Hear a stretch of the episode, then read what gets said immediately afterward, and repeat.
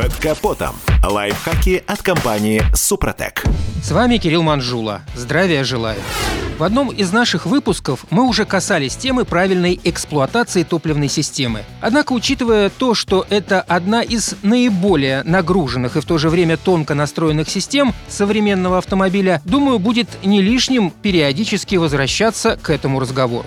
Топливо проходит большой путь от заправочного бака через несколько топливных насосов до системы впрыска. Как только аппаратура в топливной системе начинает работать хоть немного не так, как предусмотрено конструктором, неизбежно дело кончается тем, что падает мощность и увеличивается расход топлива. Когда топливная смесь образуется неправильно и не сгорает полностью, то увеличивается количество нагара, грубо говоря, копоти и сажи. Нагар не дает клапанам нормально закрываться, от этого снижается компрессия. Отложения закоксовывают поршневые кольца, это снова ухудшает компрессию, масло начинает попадать в камеру сгорания. Если загрязнение форсунки затрудняет работу клапанных игл, то в конце концов из-за постоянной перегрузки выйдет из строя управляющий элемент. Неправильное распыление приводит к тому, что бензин или дизель все время попадает в одну и ту же часть поршня, и рано или поздно он прогорит. Вывод из всего перечисленного простой.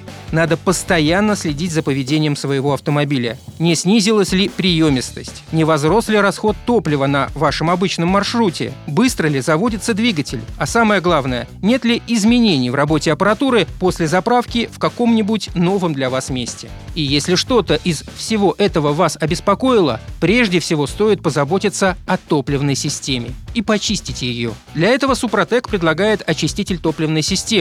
Это комплекс растворителей и компонентов для очистки системы от бака до камеры сгорания. Он связывает конденсат в баке и топливопроводах, растворяет загрязнения в ТНВД, насосах и форсунках и способствует выжиганию связующих компонентов в сажевых отложениях в камере сгорания. Иными словами, это комплексная очистка. Надо лишь помнить, если в каких-то узлах уже произошли поломки или критические износ, увы, помочь сможет только ремонт. Автохимией лучше пользоваться в профилактических целях, а не когда критические изменения уже наступили. На этом пока все. С вами был Кирилл Манжула. Слушайте рубрику «Под капотом» и программу «Мой автомобиль» в подкастах на нашем сайте и в мобильном приложении «Радио Комсомольская правда», а в эфире с понедельника по четверг в 7 утра. И помните, мы не истина в последней инстанции, но направление указываем верное.